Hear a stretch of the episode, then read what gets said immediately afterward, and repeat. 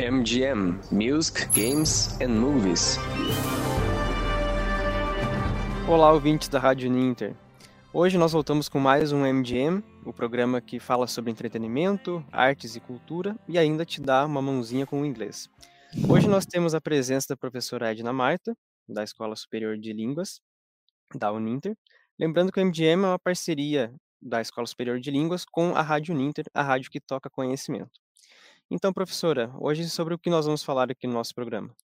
Então, primeiro, boa tarde para quem está escutando a gente, para quem está vendo a gente pelas redes sociais. Muito obrigada, Arthur, por fazer essa mediação hoje no programa. Eu acho muito engraçado quando alguém me chama de Edna Marta, porque na Uninter todo mundo me conhece por Teca, então parece que está falando outra pessoa. acho bem, bem estranho, né? Mas enfim, é meu nome, então fiquem à vontade de me chamar pelo meu nome ou pelo meu apelido, eu não, não me importo. Então, Arthur, um passarinho me contou que o tema de hoje também faz. Você gosta bastante, então foi uma, uma, uma grata surpresa para mim, é, para eu saber que o tema que a gente vai trazer hoje você também gosta bastante. Um professor me contou essa sua, essa sua proximidade com o tema, é verdade isso? Sim, sim. Até que na Rádio Ninter, já fazendo um pequeno jabá também da nossa programação, nós temos o Arte Cultura, que vai ao ar a cada duas quartas-feiras, às 19 horas, apresentado por mim e pela Bárbara Carvalho, nossa outra integrante aqui da Rádio Uninter. Uhum. Então, é, conforme nós divulgamos as dicas pela Rádio Uninter e também pela, pela página da Escola Superior de Línguas aqui da Uninter, nós soltamos ao todo três dicas, né, professora? Isso, vamos então compartilhar aqui com o pessoal para a gente falar um pouquinho sobre essas dicas. Uhum. Ok? Então vamos lá. Foram três hints, né? Três dicas ao longo aí da, das duas últimas semanas. Então, a primeira dica é que é um filme que também é, uma, é, um, é um conto, uma short story, né? Uh, e também e que foi o conto escrito pelo mesmo autor do Grande Gatsby, que é um, é um, é um nome dentro da literatura norte-americana. Então, quem é ligado na literatura e conhece o autor do, do Great Gatsby já pode ter uma noção daquilo que a gente estaria falando nessa primeira dica. A segunda, que eu acho que com essa, quem, quem já viu também o filme já vai lembrar disso, é que é a história de um personagem principal, né, que ele, ele nasce velho e a partir do momento que ele vai a, a, passando ao longo do tempo, ele vai rejuvenescendo. Então ele vai na contramão do envelhecimento, né? Ele vai rejuvenescendo à medida que o tempo passa. E a terceira dica, para quem não chegou a adivinhar o que, que era, a gente ainda deu o nome dos atores que participaram desse filme, né? O Brad Pitt no papel título do filme, é, em parceria com a Kate Blanchett, que quem não conhece a Kate Blanchett, tem um filme maravilhoso dela sobre a Rainha Elizabeth, que ela, para mim, estava esplendorosa no papel da Rainha Elizabeth, né?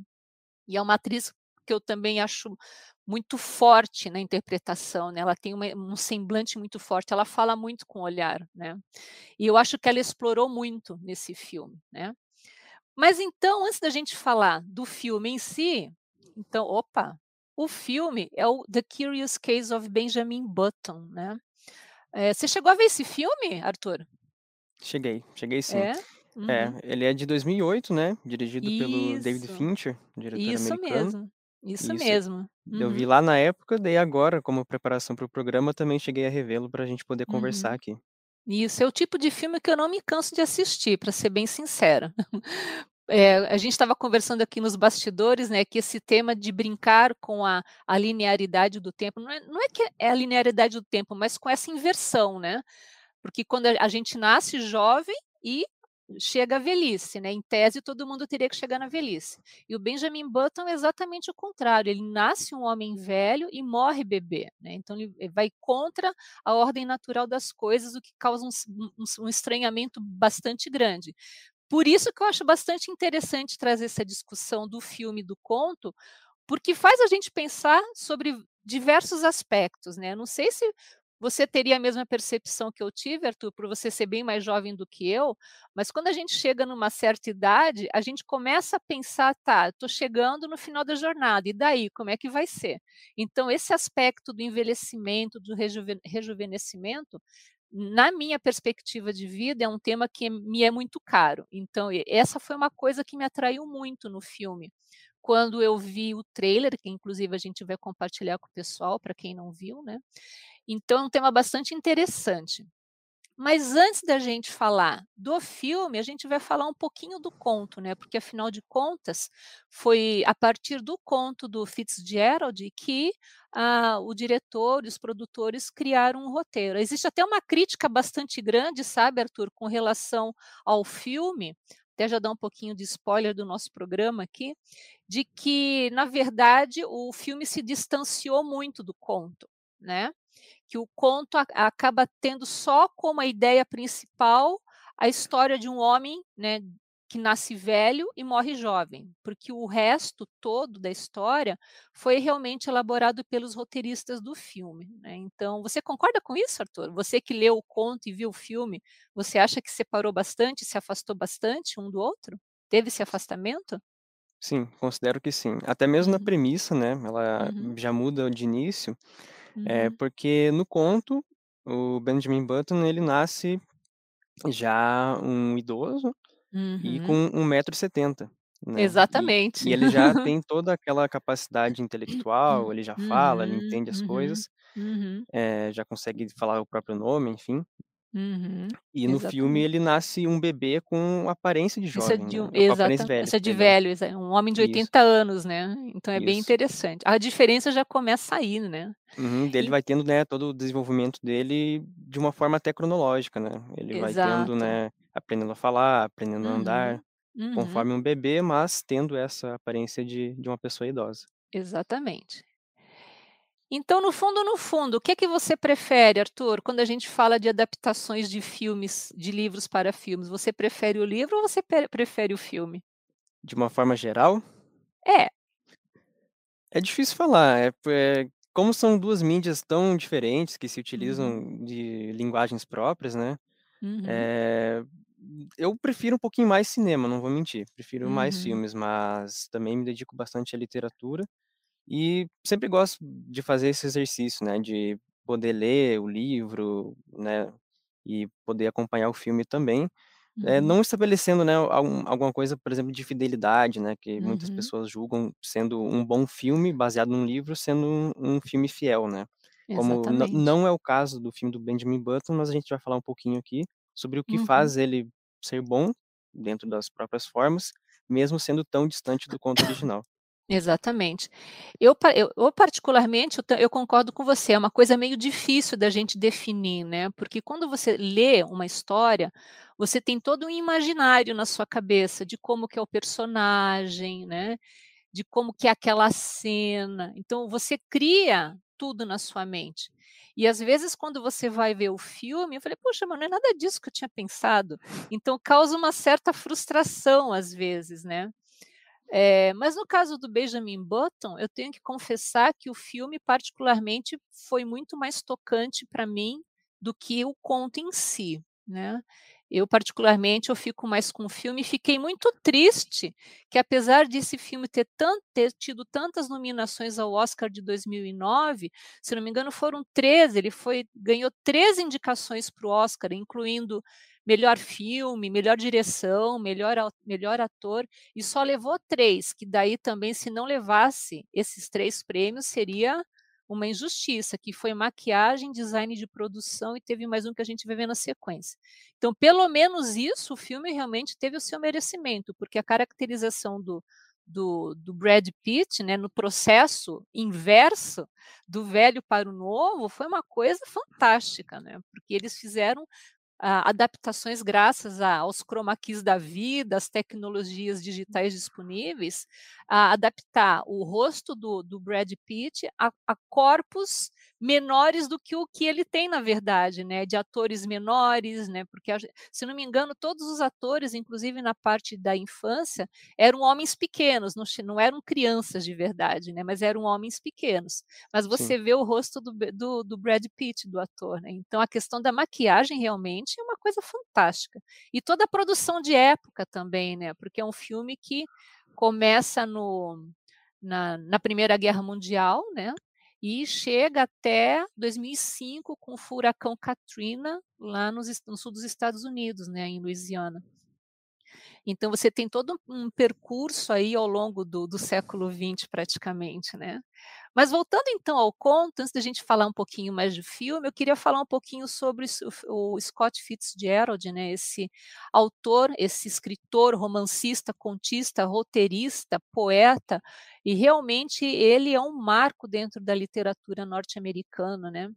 E, e, ele, junto com Hemingway, com Ezra, Ezra, eu nunca sei falar o nome, a, pronúncia, Ezra, Ezra Pound e James Joyce compuseram o que eles chamavam de geração perdida, né? E o que, é que era essa geração perdida? Né? Era um conjunto de, de celebridades literárias norte-americanas que moravam em Paris, né? E esse movimento, ele produziu não somente grandes artistas dentro da literatura, mas também dentro da música, especialmente no jazz, né? E por que, que a gente chama de geração perdida? É, é porque foi um período no qual a, as pessoas é, eram adolescentes, né, ou, ou crianças no período da Primeira Guerra Mundial e foram amadurecendo até, digamos assim, a, a, Grande Depressão de 1929. Então, foi uma, uma, uma, um grupo de pessoas que enfrentou um período extremamente turbulento em termos políticos, em termos econômicos. Então, é interessante que, especificamente na década de 1920, é conhecido como os, os loucos anos 20, né? porque é, ficou muito é, muita ênfase dada à questão do individualismo, né, a questão de quebrar regras, talvez até pelo fato das pessoas terem passado por uma guerra e numa guerra você nunca sabe o dia de amanhã, então para que que eu vou seguir uma regra, né? Então vamos quebrar as regras de fato, né? E o Fitzgerald, ele pertenceu a essa turminha aí, né, da, da geração perdida. É, é, e ele produziu nesse período, se não me engano, foi em 1922, o conto do The Curious Case of Benjamin Button. E eu estou dando spoiler nos meus slides aqui. Então, algumas das obras principais do, do Fitzgerald, né, o The Side, The Side of Paradise, Este Lado do Paraíso, Beautiful and Damned, Belos e Malditos, o The Great Gatsby, que eu acho que é o, é o livro mais conhecido dele, inclusive já tem uma versão cinematográfica dessa história também. E aí, é, ele também, é, como eu falei antes, ele é um contista também, né? Então, a, o Tales of the Jazz Age foi a segunda coleção de contos do Fitzgerald. E dentro desta coletânea de contos, a gente vai encontrar o The Curious Case of Benjamin Button. E você sabe como é que ele teve essa ideia, Arthur? Como é que ele teve a ideia de pensar no, no, numa, numa, num personagem que nasce velho e morre bebê? Você sabe disso? Você sabe dessa da história por trás da história? Eu vi num, num pequeno prefácio que eu li antes do programa que é a partir de um pensamento do Mark Twain. Isso Seria mesmo. Uhum. E para quem não conhece o Mark Twain, ele é autor da, do romance As Aventuras de Tom Sawyer, que durante muito tempo foi considerado um dos maiores ícones da literatura norte-americana, né? E aí a conversa entre o Mark Twain e o, e Fitzgerald foi exatamente isso, porque o Mark Twain achava que a melhor parte da nossa vida seria a infância e a juventude, ao passo que a pior parte seria a velhice. Eu discordo, mas enfim, né? Eu acho que toda, toda fase, faixa etária tem a sua beleza. É a questão de você aceitar as coisas do jeito que são, mas acho que não era o caso do Mark Twain, né? Eu acho que ele era meio revoltado contra, contra essa questão do envelhecimento, né? E aí ele falou para o Fitzgerald, é, o ideal seria que a gente nascesse jovem e morresse velho. Então, a partir dessa percepção, desta conversa, ele então decide é, produzir esse conto, né? A respeito de um personagem chamado Benjamin Button. Vamos passar aqui.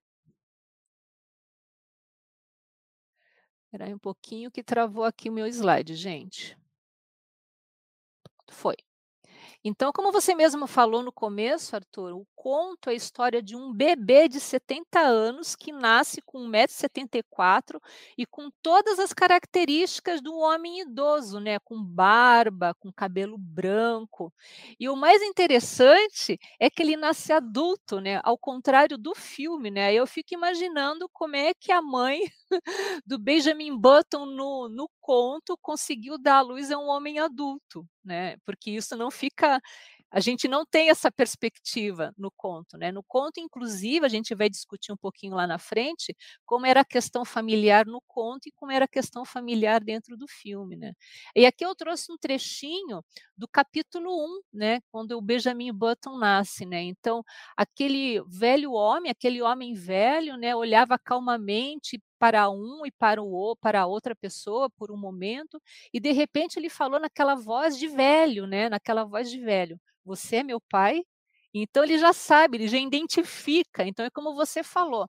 Ele é um personagem que ele nasce é, com uma maturidade cognitiva de um homem que já viveu muito. Então ele não nasce criança. E isso acaba sendo um problema para ele. Por quê? Porque ele, na verdade, apesar de ter uma aparência velha, mas ele é visto como criança. Então os pais querem dar brinquedo de criança para ele, querem dar roupa de criança e ele rejeita tudo isso, né? Tanto é que logo no começo da história, ele pede o quê? Uma cadeira de balanço, porque o berço é muito apertado para ele. Ele pede roupas, porque ele tem vergonha da nudez, quer dizer, ele tem a consciência que está nu, coisa que uma criança não tem. E ele pede uma bengala para poder caminhar com mais segurança, né? E porque ele é uma criança, aos olhos dos pais, ele é mandado para é, a escola, para jardim da infância. E no jardim da infância ele não quer ir, ele acha muito chato, né? Imagina nós adultos participando de uma aula de jardim da infância. Então, a gente percebe o quanto que ele era deslocado desse contexto, né? Então, enquanto os coleguinhas do jardim da infância liam contos infantis, ele já queria ler enciclopédia britânica, né? Então, então, o tempo todo, ele vai tentando, de alguma forma, não se adequar, né? Porque eu acho que ele nunca consegue isso de fato. Mas uma coisa muito interessante é que no conto, a, a família é, não rejeita o fato dele ser um homem velho, mas tenta escondê-lo de qualquer forma. E eles têm uma aflição tão grande com relação ao filho que a própria família nem se dá conta que, ao passar do tempo, o Benjamin Button está rejuvenescendo. Né? Então, acho que isso é uma, é uma coisa muito interessante no, no conto, por quê? Porque vai mostrar o quão é solitária a trajetória deste personagem, né? E, e é interessante que quando chega o momento dele casar, né, por exemplo, que é uma coisa que o Fitzgerald trabalha muito bem no, no, no, no, conto, é a questão dos preconceitos sociais, né, porque a sociedade, infelizmente, não aceita aquilo que julga diferente, né, infelizmente a realidade até hoje é assim, é uma luta constante. Pensa isso, gente, no começo do século XX, né, então eu acho que o Fitzgerald foi muito feliz no sentido de apontar essas questões, né, do preconceito da sociedade da época. Né? E por que, que eu digo isso? Dá um exemplo bem, não sei se você lembra desse trecho no, no conto, Arthur, mas uma, uma, uma cena bem clássica do fio, do, do conto. O, tem um momento na vida do, do Benjamin que ele está num baile e conhece uma jovem. Só que quando ele conhece essa jovem, em tese, ele é um rapaz de 20 e poucos anos. Mas ele tem uma aparência de homem de 50, né? E a moça se encanta por ele justamente porque ele tinha essa aparência mais madura, né? E eles se casam. Mas a partir do momento que o tempo vai passando, ele vai rejuvenescendo e ela vai ficando velha. E o que que acontece? O Benjamin acaba rejeitando a esposa por ela estar ficando velha. Então, isso para mim é, é uma coisa interessante, por quê? Porque tudo bem o homem ser mais velho que a mulher, tanto é que ela se sentiu atraída por ele e eles casaram. Mas é muito estranho uma, um homem jovem casado com uma mulher velha. Então, isso é um preconceito bem latente na história do Benjamin com a esposa dele, né? Sim. Eu até acho que nesse conto, o Fitzgerald ele consegue expressar é, uma das grandes temáticas que ele trabalha, tanto no Grande Gatsby como em outros contos também, que é esse olhar é um, um tanto irônico até. Uhum. É, esse, esse conto ele tem bastante humor, um humor bem mordaz assim, de olhar é, aquela sociedade, o fim da aristocracia e o início Uhum. da burguesia, né? É bom a gente Exatamente. Uhum. falar que esse conto ele se inicia nos anos no, em 1860, que é quando Benjamin Button nasce, e Uhum. ele é, acaba ali em 1930. Então Uhum. ele pega esse contexto da época, essa transição, e ele joga pequenas críticas assim em cima da, do fim da aristocracia e do início da burguesia, como é o caso da família do Benjamin Button e dos demais Uhum. habitantes ali da cidade dele, que veem com maus olhos essa presença desse velho, né? Que Uhum. tanto é que uma das primeiras cenas, né, que é quando o pai dele está chegando ao hospital e o médico que atendeu a família dele por anos já, é, e que né, fez o parto da, da, da mãe do Benjamin Button, é, ele comenta que ele não chega a falar nada sobre o Benjamin Button, sobre a, a condição dele, né? Mas a única Uhum. coisa que ele fala é que aquilo, aquele parto pode acabar com a carreira dele, que pode ser ruim para o hospital, que pode ser ruim para ele e que ele nunca mais vai Uhum. atender a família Button. E o pai, claro, sem Uhum. entender nada, corre para para procurar o filho, para procurar a esposa, e a enfermeira também reitera isso, que isso é ruim para o Uhum. hospital, que ele tem que tirar o filho de lá. E o próprio pai também, a família, Sim. eles eles tentam condicionar o Benjamin Button como uma criança para não Uhum. ter eh, os olhos sobre ele, né? Os olhos da Uhum. sociedade sobre ele e não acabar com os negócios. Essa é uma das primeiras preocupações que o pai tem, antes de tudo, antes de querer Uhum. saber eh, o caso do filho e tudo mais. Bem Ou seja. Oi, perdão, Arthur. Não, é só isso mesmo, que eu acho interessante Hum. essa eh, ele tratar dessa temática, e que depois a gente vai ver também, no já ao final do conto, que acontece uma coisa bem parecida, só que daí no caso com o filho do Benjamin Button. Uhum, ele exatamente. ele acaba excluindo o Benjamin Button quando ele já tá cria pode falar um pouquinho, né, dar um pouquinho de spoiler aqui. Claro. Eh, quando o Benjamin Button já tá virando criança, né, ao fim da vida, e o filho dele, que já é adulto, esconde ele justamente para não pra não prejudicar os negócios da família, para não arruinar o Uhum. nome, para não arruinar a Uhum. empresa. Então a gente pode até, mesmo que ele inverta essa ordem cronológica, eh, o início e o fim da vida ainda são semelhantes, ainda tem um pouquinho de Uhum. quase como um um palíndromo, assim, se a gente for notar a estrutura do conto. Uhum. É, e você perceba o quão solitária deve ter sido a vida dele, porque ele foi rejeitado pela família, pe por todos ao seu redor, né, justamente pela condição dele. Eu não senti isso muito no filme, então o filme agora a gente vai abordar um pouquinho, tá. Então como a gente falou antes, né foi um filme de 2008, dirigido pelo David Fincher, que já tem aí uma parceria com o Brad Pitt no Clube da Luta, no filme Seven, é Os Sete Pecados Capitais, né, e ele também dirigiu Alien 3 e Rede Social. Alguns filmes, tem outros, né. Como nós falamos, os atores principais Brad Pitt e Cate Blanchett e as 3 indicações ao Oscar, efeitos visuais, design de produção e maquiagem. Então para quem não assistiu o filme, Arthur, vamos rodar o trailer do filme para as pessoas terem um gostinho de como que ele é? Você Vamos quer que eu sim. pare de compartilhar aqui? Uhum. Eu vou tirar aqui e depois a gente retoma ele, tá bom? Tá ok então, perfeito.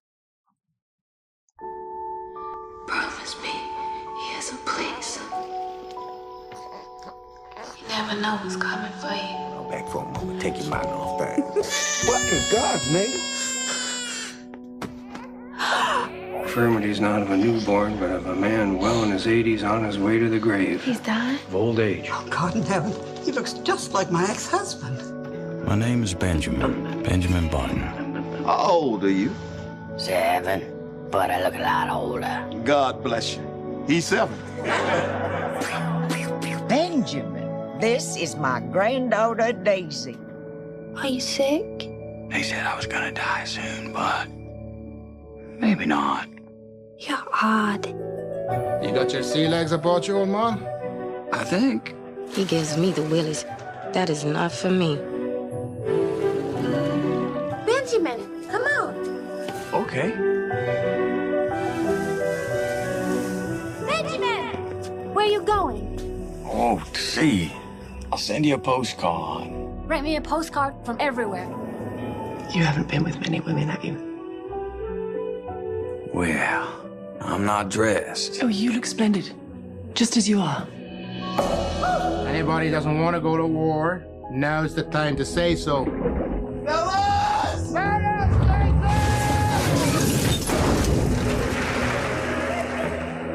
Queenie? It's a funny thing coming home. Sweet Jesus! You'll realize what's changed. Benjamin. Is you. Is somebody looking for me? Hi. Benjamin, what are you doing here? I Thought come here to sweep you off your feet or something. This is my life.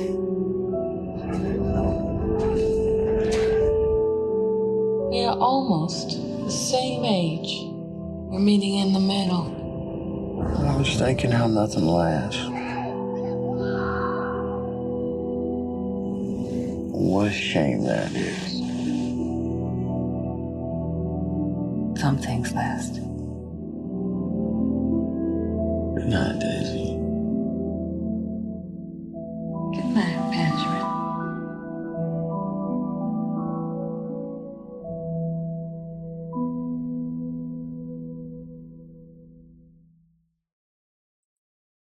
Ah, é lindo esse filme, né? Eu fico muito tocada só de ver o trailer. E eu não sei se, a- a- se o pessoal que está vendo a gente teve essa percepção a partir daquilo que a gente falou no comecinho sobre o conto. Pelo trailer, a gente não percebe que o, o Benjamin do filme teve o mesmo nível de rejeição que o Benjamin do conto né? Ele foi abandonado pelo pai? Sim, ele foi abandonado pelo pai. Mas essa mulher que o acolheu, a Queenie, foi a mãe de verdade para ele, deu todo o amor que qualquer mãe poderia dar para um filho, né? E mesmo com relação às outras pessoas, ele vai trabalhar naquele rebocador, ele fica um bom tempo viajando com aquelas pessoas. Ele cria laços, né? Coisa que no conto eu não senti isso no, no personagem. Você, você percebeu a mesma coisa que eu percebi, Arthur? Ou você tem Sim. alguma percepção diferente da minha? Não, até um recurso que o filme usa, que é colocar o personagem do Benjamin Button para crescer num asilo, né? Uhum, Lá ele tem a presença, né, de pessoas velhas que estão próximas da morte e ele, uhum. apesar da aparência velha, né, ele vai cursar esse caminho contrário, as- mas as pessoas acabam aceitando ele ali, né? E no filme também tem bastante a presença da religião, né? A mãe dele sempre Uhum. fala de Deus, a mãe dele, no caso, adotiva, né? A. Aham, a Queenie. Porque a Isso. mãe no filme morre no parto. Por isso que Sim. o pai abandona, né? Uhum. E daí eh, ela fala bastante de religião, leva ele para uma igreja lá com o pastor para abençoar ele e tudo mais, Uhum. e dá a impressão de que o Benjamin Button no filme ele é encarado como um milagre, né? Não como uma, uma Exatamente. aberração, Não como né? uma Como, como... aberração. E outra coisa Exatamente. também é que no filme, eh, como a história é relatada a partir das anotações do Benjamin Button, Uhum. tendo essa narração em primeira pessoa que acompanha o filme, né? Uhum. Uma narração em off, eh, tem mais eh, essa demonstração de afeto que ele tinha pelas pessoas, eh, dos laços familiares, de amizade, relacionamentos mesmo com a Daisy, né? Que é uma personagem que ta- não Uhum. tem no conto, Uhum. né? E, e isso acho que é um grande diferencial do conto, que é um conto em terceira pessoa, né? Um narrador em terceira Uhum. pessoa que não participa da história e que muitas vezes pode ter até um olhar um, um tanto frio, né? Distante ali daqueles personagens. Então isso também já condiciona essas diferenças entre conto e filme. É, e falando sobre a linguagem do conto, você tocou num ponto bem interessante. Tem um trecho do filme, do filme, perdão, do conto, que o Benjamin é convocado para a Primeira Guerra Mundial. Por quê? Porque durante a Guerra Hispano-Americana ele foi condecorado como herói. Mas quando ele foi chamado para a Primeira Guerra Mundial, ele tinha aparência de 16 anos. E quando ele se apresentou, ele foi ridicularizado por todos. Ele perdeu a condecoração, mandaram ele de volta para casa. E ele e assim, não tem nenhuma palavra emotiva no conto a esse respeito, mas nas entrelinhas você percebe o quanto aquilo doeu. Não sei, eu tive essa, essa impressão, o quanto o quão triste foi essa cena. Porque é ao contrário do, do Benjamin do filme, porque o Benjamin do filme ele tem mais um, um olhar de observador. A, a mim me parece que ele passou ao longo do tempo observando, observando as pessoas, observando o mundo ao seu redor. Ao passo que o, o Benjamin do conto, ele me parece uma pessoa muito mais ativa, ele quer trabalhar, ele quer, ele quer ir para a faculdade, né? Tanto é que ele é rejeitado em Yale no primeiro momento, porque ele diz que tem 18 anos, mas tem 50, né? E ele cisma, ele teima que ele vai fazer faculdade, só que ele vai fazer faculdade quando ele tem 50 anos, porque tem aparência de 18. E aí, quando ele é aceito na universidade, em Harvard, ele se torna uma estrela do jogo de, do time de futebol que vai jogar contra o Yale. Então, para ele, esse jogo foi quase como uma revanche contra a rejeição que ele teve pela universidade. Então, eu percebo que no conto, o personagem ele tem muito mais essa postura de mostrar que ele veio coisa que no filme para mim não ficou não ficou muito ele para mim não parece que ele não queria provar nada para ninguém Sim. sabe é, acredito que muito isso também se deva àquela questão que a gente pontuou ali no início, de no conto ele já nascer com uma consciência de uma pessoa adulta, né. Então ele está sempre lutando ali contra a real idade dele, né. Tanto é que uma das Uhum. primeiras cenas ali, quando ele nasce, eh, o hospital dá leite para ele, né, mas ele não quer Uhum. leite, ele quer Ele não quer comida. ler, ele quer comida, E aí exatamente. é, e logo assim quando ele chega em casa, ele pega os charutos do pai e fuma, Uhum, enfim, ele quer se uhum. Ele está sempre lutando ali contra a própria condição dele, né, que é isso mesmo. diferente do filme. isso. E no filme a gente viu pelo trailer, né, que ele é um velhinho, ele está na cadeira de rodas, mas ele usa a cadeira de rodas como se fosse o carrinho dele, ele brinca de soldadinho, né. Então ele tem uma maturidade cognitiva de uma criança de fato, apesar da sua aparência. A a mim me parece que o filme nesse sentido ficou até um pouquinho mais coerente que que o que a história em si, que o conto em si, sabe. Mas, eh, não deixa de ter o seu valor essa questão do Fitzgerald, porque se não fosse a ideia do Fitzgerald, a gente não teria esse filme maravilhoso hoje também, né. E falando sobre o filme, eu acho que 2 questões muito importantes a gente não pode deixar de mencionar, que para mim ficaram muito gritantes isso. É discutir a passagem do tempo, né, tanto é que a aquele relógio inicial que aparece no trailer, é porque, de acordo com o filme, um relojoeiro relojoa relojoeiro construiu um relógio para a estação de trem da cidade. E foi na mesma época que ele perdeu o filho dele na Primeira Guerra Mundial, um filho muito jovem. E aí ele, com aquela dor pelo luto do filho, ele constrói um relógio que anda ao contrário, ou seja, com uma forma de voltar no tempo e consertar aquilo que ele errou, aquilo que ele perdeu, né. E coincidentemente ou não, foi no mesmo dia que o Benjamin Button nasceu. Então faz um link muito interessante entre essa questão da construção do relógio e com este tempo que anda ao contrário, né. E uma coisa que você falou também, né, que o o bebê, né, no filme, ele é abandonado num num asilo, né. E tem e ele convive com a morte o tempo todo, né, porque ele vê as pessoas que chegam, as pessoas morrem, e aí todo mundo fala que ele vai morrer também, porque ele é um velho de 80 anos, tem todos os problemas que a velhice traz, mas não, ele vai simplesmente rejuvenescendo.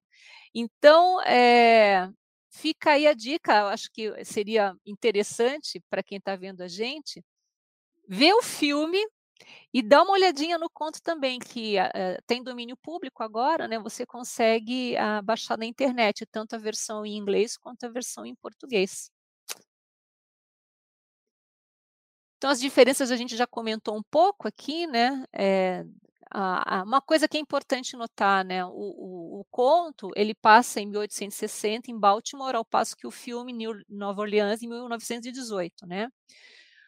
O Benjamin tem a vida com a família, ao passo que o Benjamin do filme não, né, ele é ele é abandonado. O Benjamin do conto tem uma vida universitária e o do filme se aventura num rebocador ao redor do mundo. Eles casam, ambos ca ambos ambos personagens casam, né, mas têm histórias bem diferenciadas, né, com as suas esposas. Inclusive o fato de ele ter uma filha no filme, não o torna tão próximo dessa criança, né, porque ele realmente não se sente capaz de ter de cuidar de uma filha, eh, pensando que ele está virando uma criança, né, então isso acaba sendo um problema para ele e pra Daisy, né. Na verdade a filha no filme só serve para ser a a condutora da narrativa, né, porque é a partir dela que a gente sabe da história do Benjamin, né. Sim. Porque ela lê o diário dele. E como você bem mesmo falou, né, Arthur, a gente só sabe a história do Benjamin Button pela voz dele no filme, ao passo que no conto é um narrador que está, digamos, isento com relação a alguns aspectos da história, né. Sim. Uma coisa Uhum. também que a gente tem que notar, que a gente tem que observar aqui, e que talvez o trailer já tenha mostrado, e que você comentou também a respeito do conto, que é a diferença de afeto que ele tem com as esposas, né. No Uhum. filme o filme é, na verdade, é uma grande história de amor, né, que que Uhum. atravessa todo esse tempo, que corre contra o tempo de uma forma diferente. Uhum. E já no conto, eh, como você bem mencionou antes, ao passo em que ele rejuvenesce e a esposa envelhece, ele acaba perdendo o interesse nela, né. Uhum. Então vai segue um caminho contrário, assim, é uma é uma visão muito mais, eh, não sei se egocêntrica é a palavra, mas, eh, não é uma preocupação do Benjamin ter esse amor, né, cultivar esse amor Uhum. aí através do tempo. Mesmo porque se a gente pensa no Benjamin do conto, a rejeição que ele sofreu a vida inteira, eu entendo que de alguma forma isso o a afaste das pessoas, né. Até Sim. como uma forma de proteção mesmo, né, coisa que com o Benjamin do filme a gente não não tem. E aí pra gente terminar, né, com esse slide, uma breve comparação entre esses 2 personagens, né. Então no conto, o Benjamin tem uma frieza, ele tem esse rancor, pensa que ele ficou 30 an 30 anos removendo uma raiva contra Yale, porque ele foi recusado naquela universidade, né. Então e ele tem essa raiva e ele não tem vergonha de ter raiva, né, então ele tem essa frieza que no filme não tem, né.